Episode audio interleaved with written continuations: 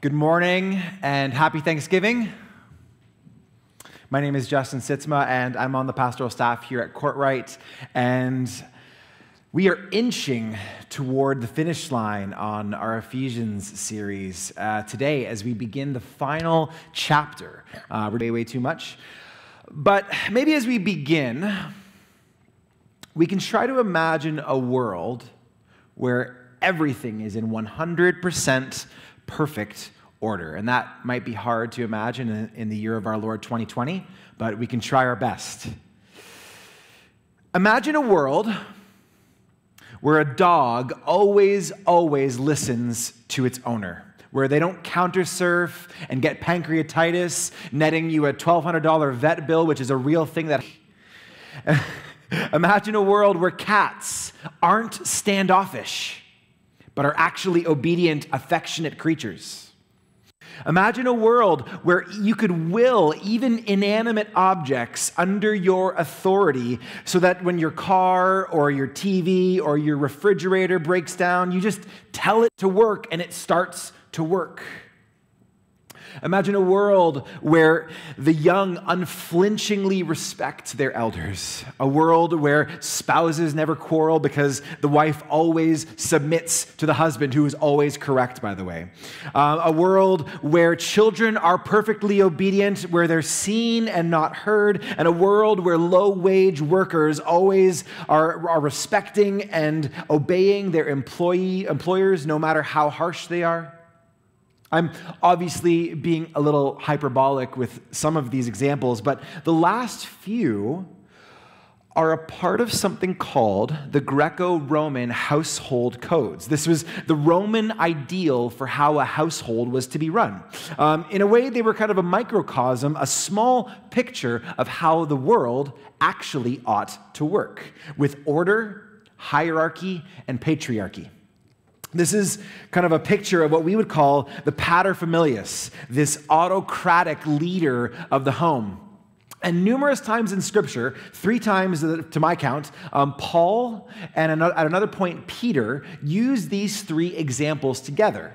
Um, these first century household norms that wives are to be subservient to their husbands, children are to be subservient to their fathers, and slaves are to be subservient to their masters. So it's clear that Paul and Peter are speaking into the culture in which they lived in. But what's remarkable about what Paul does in our passage today, as we'll find, is that he does an incredible job at subverting those norms. However, as we get into the latter portion of the passage, there are still some difficulties and some questions. This is a challenging text for our modern ears today, and I really look forward to uh, working through it and wrestling through it with you. But before we do that, would you pray with me as we begin? Lord, would you open our hearts and our minds by the power of your Holy Spirit? That as the scriptures are read and your word is proclaimed, that may, we may hear with joy and thanksgiving what you say, what are you're saying to us today. Amen.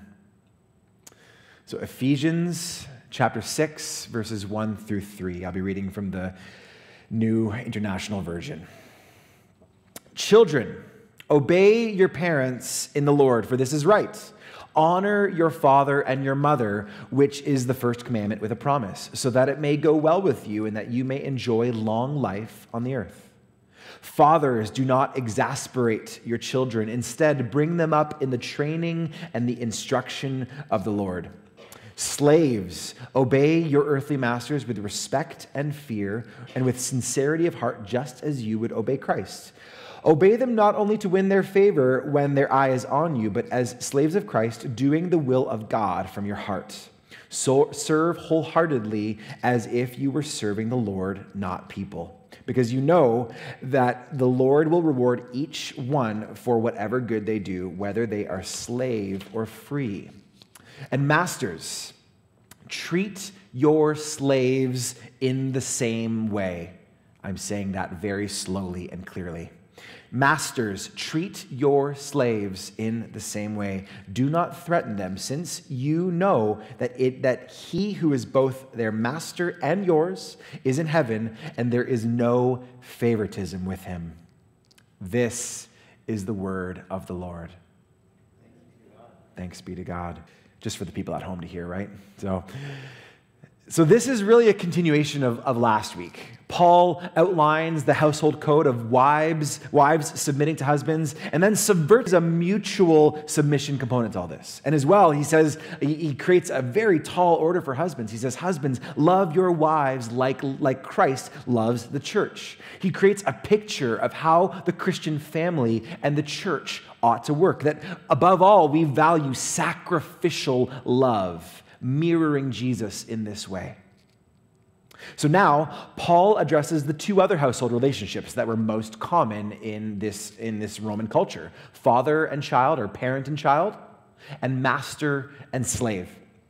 So let's first turn to the easier of the two. Um, the, uh, the relationship of parents and child. Go any further, I think it's important that we need to address that this does not represent all family situations.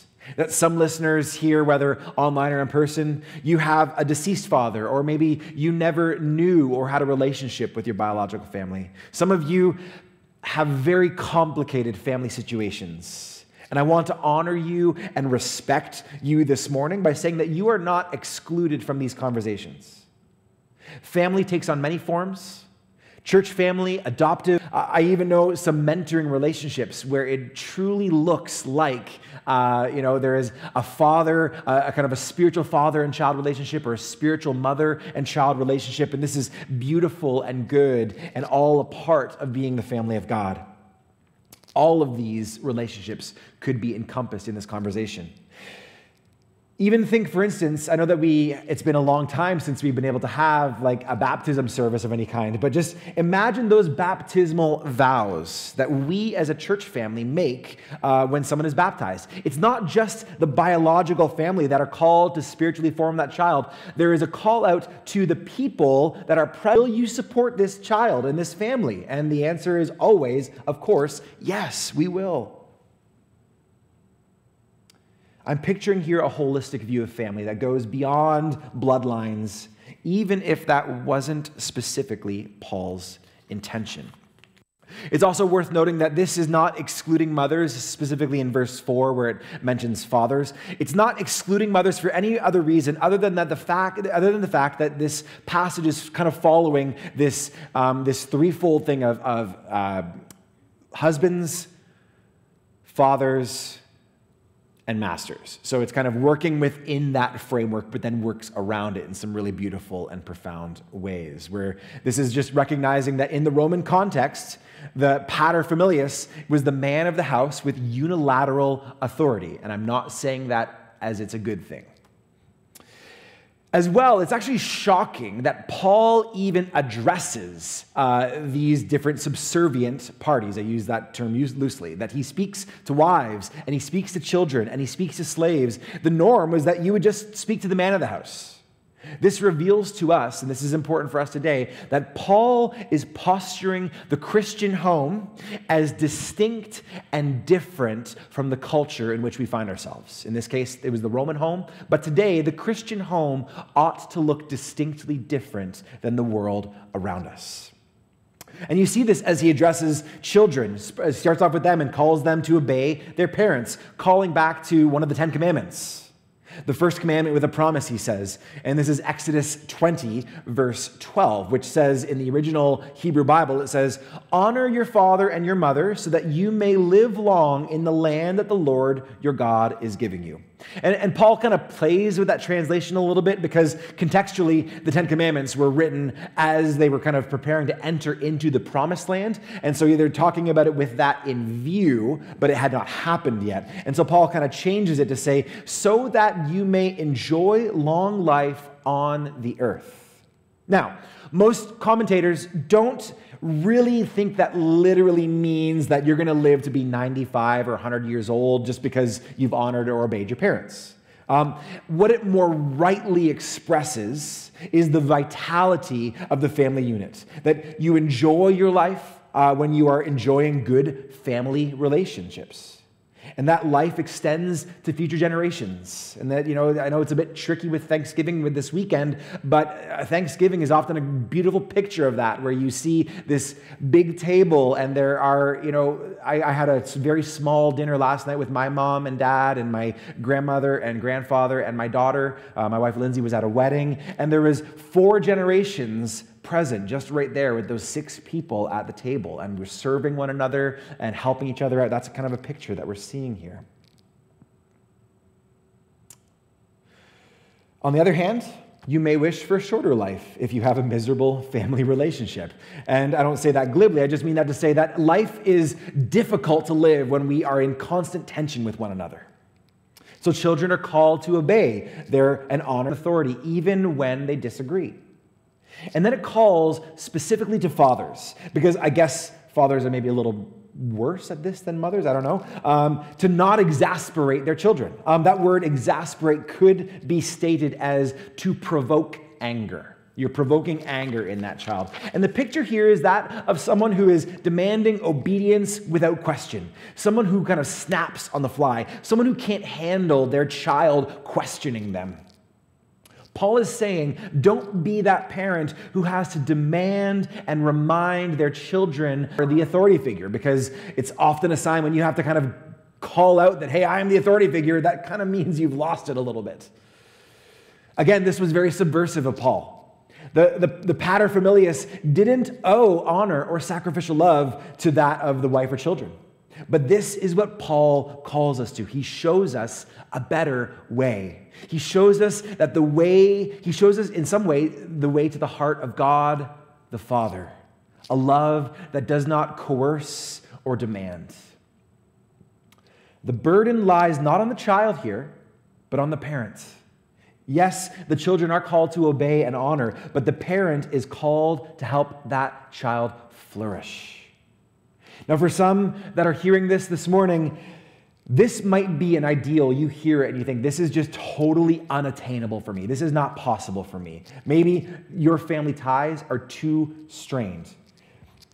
That your parents, uh, the parents have wounded too much. The child has gone too far astray. That in your view or your experience, it's just simply not salvageable. To you, I want to say this morning, that while we do believe in a God that does and can work in powerful and miraculous ways, we do believe that it's possible that God can some, at some point restore a broken relationship. We also recognize full well that sometimes where there has been neglect, where there's been abuse, where there's been addiction, sometimes that will result in the permanent boundary line being drawn. And I want to say to you this morning that that is okay. This side of heaven, unfortunately, not all relationships can and will be restored. But at the heart of this text is seeing the other person as an image bearing human. Because you see, in Roman culture, wives and children and slaves were seen ultimately more as property than human beings. But we know better, don't we? We know better. We know that inside each person, each living being is the image of the invisible God. Therefore, we honor one another out of that theological truth. This is something that we kind of take for granted in our culture. We are very big on seeing one another's intrinsic value, but this has historically, as we're going to see in a moment, this has historically not always been the case. The Judeo Christian vision that we call Imago Dei, being made in the image of God, has been massively influential in seeing one another as having value simply by existing. And this is really a good transition into the next portion of our passage. So, this is where we get into the difficult stuff. Are you guys ready? Sure, sure. You're like, okay, what, where are we going here? So, keeping in mind that Paul is elevating the status of children and calling the one in authority to a higher standard, he does the same here. in the slave and master relationship. By calling Christian slaves to obey their masters in the same way that they would serve and obey Jesus, he then calls for the masters to do the very same. This was unheard of. This was a shocking admonition for slave owners. Paul's language suggests equality. That, that, that just didn't happen. It was not a thing. Paul was, in some ways, very forward thinking. We can recognize Paul's radical and subversive thinking on this subject while also having some good, good and worthwhile questions. Slavery was and continues to be a system that denigrates and dehumanizes people around the world. And the common question, a very common question that skeptics and atheists ask, is if God was truly a God of love and a God of justice, why not abolish the system altogether? Why doesn't Paul speak out against the system itself? These are really good and really right questions. And whether you yourself are asking these questions, or whether you know someone that's asking these questions, it's really good to think on this.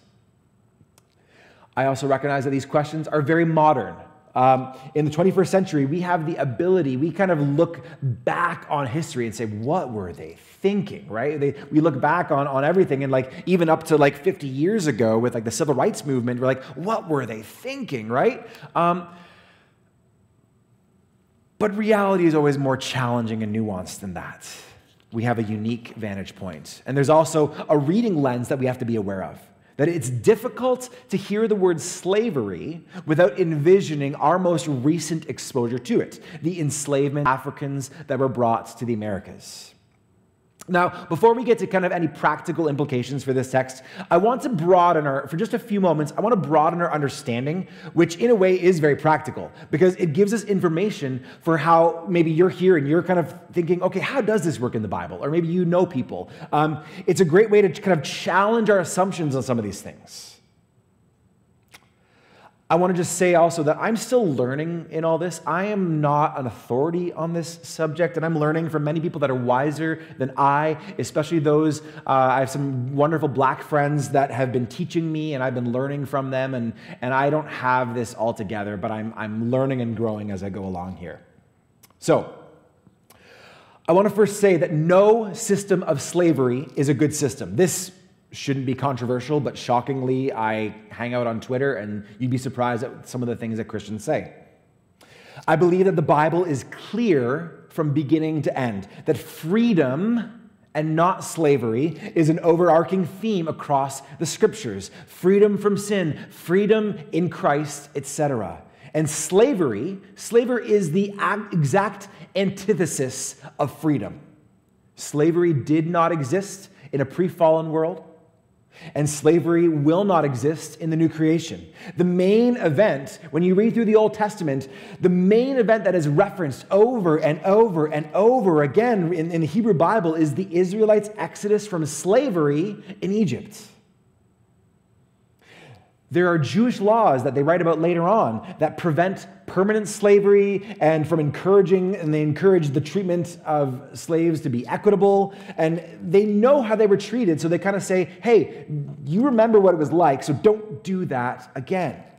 That's the posture that God takes on.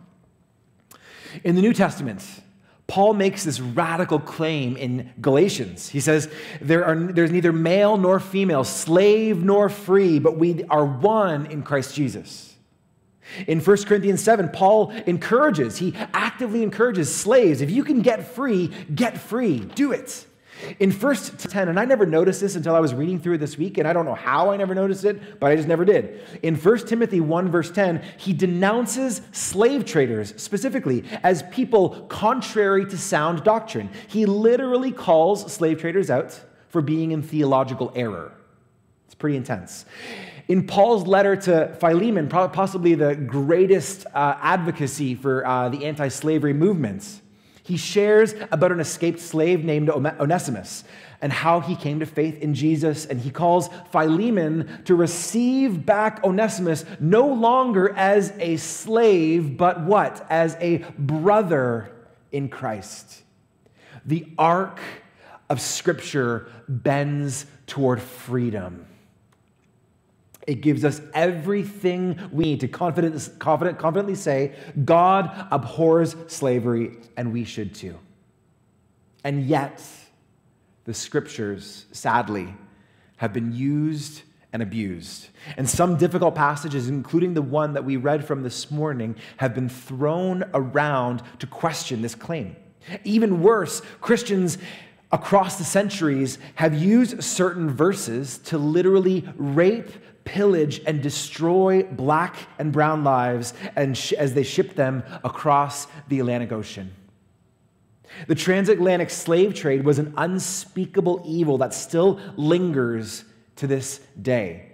When you think about it in the, in the overall spectrum of history, it was barely 150 years ago since it was abolished. There are people still alive today that have parents or grandparents that were enslaved, and they could tell you the horror stories.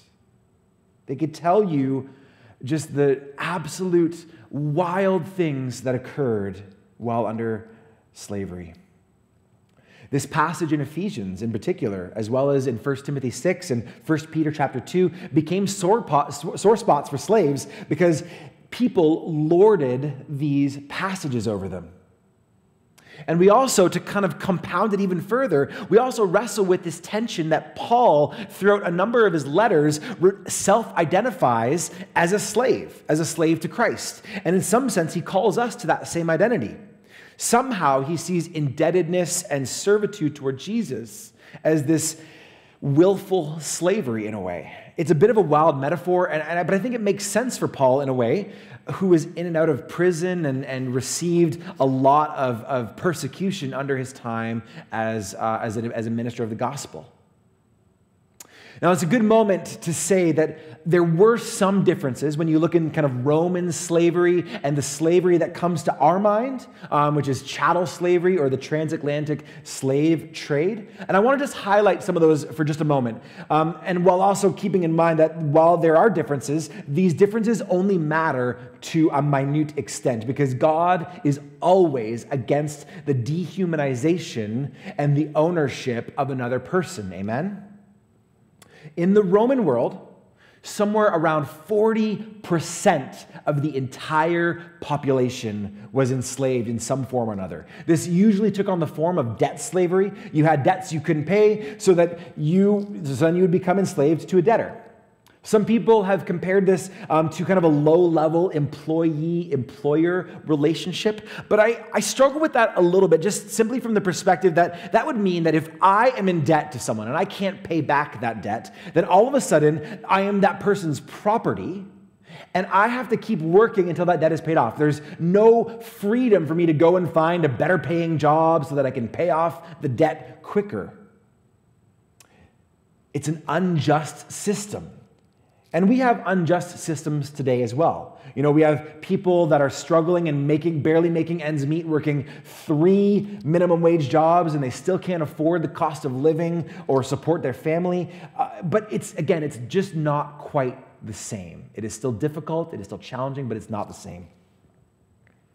Slavery in the Roman world was more class based, and so it wasn't as racially based. It wasn't like they targeted particular ethnic groups. It was more about class and, uh, and the kind of the wealth gap. The life expectancy for slaves was far lower than anyone else because they would be beaten and sometimes killed if they ran away or were disobedient. The work was grueling and undignified. It was different, but it was equally wrong. And the only way you really lucked out was with a benevolent master. But while these different types of slavery were both equally wrong, the slavery that we tend to think of when we hear that word is chattel slavery. The removal of black men and women from their homes in Africa to serve in the New World or in Europe. There was no dignity in this. There was no way, zero ways to earn your freedom. There was no hope whatsoever for a slave other than to hope that your master was kind.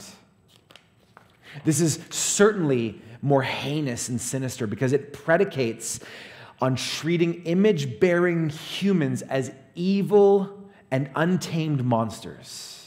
there's some things I could read if I had time that would just blow your mind as to how they thought of, uh, of black people from, from Africa. But what made it even more wicked was how slave masters would take these passages that were meant to be subversive in a good way for the culture, and they would use it to coerce their slaves into behaving, including the passage from today. Um, there's a book that I've been reading by Esau McCaulley. He's a, a, professor at Wheaton College. It's a book called Reading Black. It's quite a provocative title. And he recounts the story of an African American uh, theologian and civil rights activist uh, named Howard Thurman.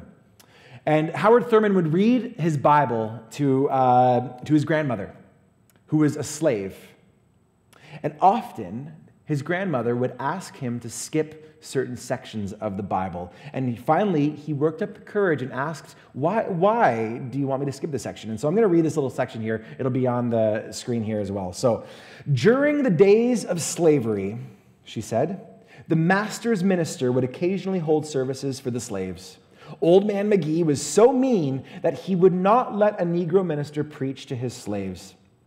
Always, the white minister would use as his text something from Paul. At least three or four times a year, he used it as a text Slaves, be obedient to them that are your masters, as unto Christ.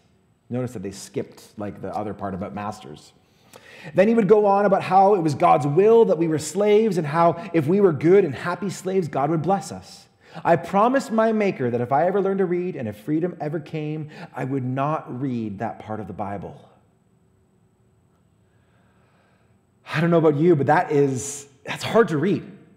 That's challenging. It's, it's challenging to grapple with the implications of these sorts of passages for those for whom slavery is a part of their heritage. So now these passages have this difficult and compounded meaning. The lens in which we view these passages has been tainted. So, if Paul elsewhere condemns slave traders and encourages slaves to seek their freedom, why doesn't he encourage slaves to obey their masters? Or, sorry, why does he do that? And why doesn't he speak out against the system? Why doesn't he encourage the dismantling of the entire thing? And again, this is a natural question that we should ask, and especially as we read this text this morning, it's a question that we ought to work with. I think it's fair to say, though, that Paul looked at this new sect of Christianity, this new sect of, of religion that was popping up in the Roman world, this tiny group of Christ followers uh, amongst a sea of other pagan cultural religious belief. And he thought to himself, this is a tiny little movement that at this point was just a handful of people, really. How could this tiny little sect of Christian, uh, Christians change this massive, sprawling economic system. So instead, he looked within the system and thought, how can we subvert it in some way to make people more into the image of Jesus? And in fact, I think he looks to the example of Jesus as someone who was unfairly treated and maligned and eventually beaten and murdered. What happened to Jesus was in every way, by every metric, it was unjust. And so Paul looks to Jesus as our answer, as the way to combat this evil system, to encourage both slave and master toward Christlikeness. And I think there was actually a part of Paul that hoped, as the slave master in the case of Philemon and Onesimus, I, there was a part of Paul that hoped that as he encouraged the masters toward Christlikeness, that they would actually release their slaves. What an incredible thing that would have been. So, where do we go with this? So, this, this morning, I don't want to just fill your head with a bunch of information, although I do believe that this is really important stuff. This is really uh, so that we can have conversations amongst each other, amongst Christians, amongst skeptics and atheists, so that we know how to address the issue of Christians and slavery. But what I want us to think about now is how this plays out now. What does this actually look like in the 21st century? And our practical takeaways really center on these three words power, authority, and justice. Power, authority, and justice. The parent and child relationship is a little bit easier, so um, we're going to just start there very briefly. Parents, and especially fathers, understand the power and the authority that you have not only over your young ones, but also your adult children. You have such a unique opportunity to show your children how the world works, how to live, how to love, how to show them a picture of Jesus. So do not exasperate them, as Paul says. Do not coerce them or provoke them to anger. So many of you, I know because I've seen this, so many of you are striving toward showing the sacrificial love of Jesus. I want you to keep going in that. Even when you don't receive it back, keep going. Don't stop. Children, honoring our parents and their and the parental figures in our lives will pay dividends in our lives as we honor and respect others we receive back honor and respect. And that's the language I often actually use around our church here as we talk about some of our cultural divides, some of the things that make us different. We all have lots of different preferences and things that we would love to see in our church community. And I often use the language of honor because um, the reality is we have a really unique opportunity here as a multi generational church to display sacrificial love and honor to one another as the family of Christ. That means that the older generation is going to want to see the church thrive so, in time, as appropriate, they're going to lay down some of their preferences. But it also, in turn, means that our younger generation needs to show deference at times. That's part of the reason why, and I thought this was a beautiful picture behind me as the band was playing of having several generations all on stage together singing a hymn. Um, and, and that's one of the reasons why I choose each week that we have at least one hymn in some form or another um, as a way of saying we want to honor each other. That's really, really important. Imagine a family lived like that. I mean, the family of Christ struggles to live like that, but I think we actually do pretty well most of the time. But imagine a family unit kind of working in this way. It's a beautiful pe- picture of Jesus. To our elder generation and to parents, wield your authority to lay down your life. And as it goes in this upside down kingdom of God, as we lay down our lives, we gain life in some ways. This beautiful, profound mystery. Now, on to the slave and master portion of our passage, which is a little bit more challenging in terms of practical implications. We might have heard otherwise, but our bent is still to see slavery as something from a bygone era, something that we get to talk about as some past evil that we should never repeat again. But as I'm sure many of us are aware of, there are still millions and millions of people enslaved around the world today. And I want us to see that in some way or another, us here in the affluent West, that we run the risk, and I say this with trepidation and difficulty, that we run the risk of acting as an unseen slave master through our actions and through our inactions. It's important for us to be aware of our power. It is important also to see the injustice around us and use our power to address it. That we are not helpless agents. We can do something about the evils in the world around us. This means Things like this, and these are just a few examples among many. This means examining things like our clothing choices. Will we refuse to buy from companies that we know are harming children in dangerous conditions overseas? Or will we turn a blind eye? This means examining our viewing choices. Will we engage in viewing pornography when we know that there are young women and even children, image bearing young women and children who are abused and coerced and live in daily abject terror? There are stories that would break the coldest of hearts that have surfaced that I've seen lately of just the abuses that have gone on in this realm. Global slavery has a lot to do with what and how we consume. When you cut off demand, you remove the need for more child labor or forced prostitution or whatever it is. Even in our own continent. You know, I love my Amazon Prime account.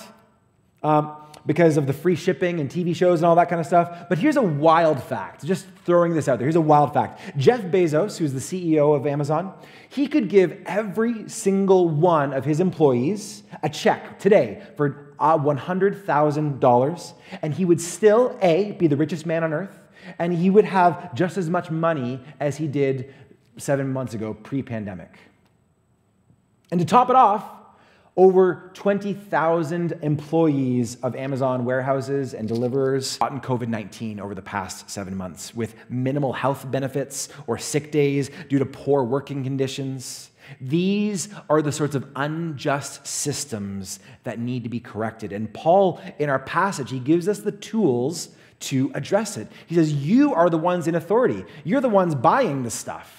How are you contributing to this? And I am examining that in my own life. So maybe this week, what you need to do is take an account of all of the things in your life, all the things that we've consumed, everything from our food to our online purchases to the clothing that we're wearing to how we're spending our money, and examining all of it and exploring whether or not we are directly or indirectly contributing to modern day slavery. And I recognize this is a hard thing to grapple with because it, it means looking into inside and, and you know looking at what's been comfortable for us for so long and addressing it. And that's messy and unfortunate. But this is what it looks like to recognize our power, to recognize our authority, and to seek justice, which is near to the heart of God. So, as we celebrate Thanksgiving this weekend, we turn our attention today to thankfulness for the freedom that we have in Jesus. Amen? We are thankful for the freedom from sin because of the work um, that happened on the cross and in the empty tomb. We are thankful for a free society where we can worship, whether distantly or in person. We are thankful for a family and church family, for the opportunities we have to show sacrificial love to one another. And we are thankful to learn from history today so that we can live differently now. So may we never take that freedom for granted. May we use it for the purposes of bringing the gospel message of Jesus, the justice of God the Father, and the sustaining, miraculous, powerful work of the Holy Spirit to our city, to our nation, and to our world. Let's pray. Dear God, we are grateful for so much in this season. And Lord, would we be grateful for our freedom, but may we not use our freedom to harm others. May we always do it to, uh, to, to just cause the flourishing of our world. So, Lord, would you be with us as we go about celebrating with family, even in a very different climate right now, God? Would you give us hearts of gratitude? Would you give us hearts to seek justice in the world around us? May we live in light of all that we have heard this morning, even the difficult truths. We pray this in your name. Amen.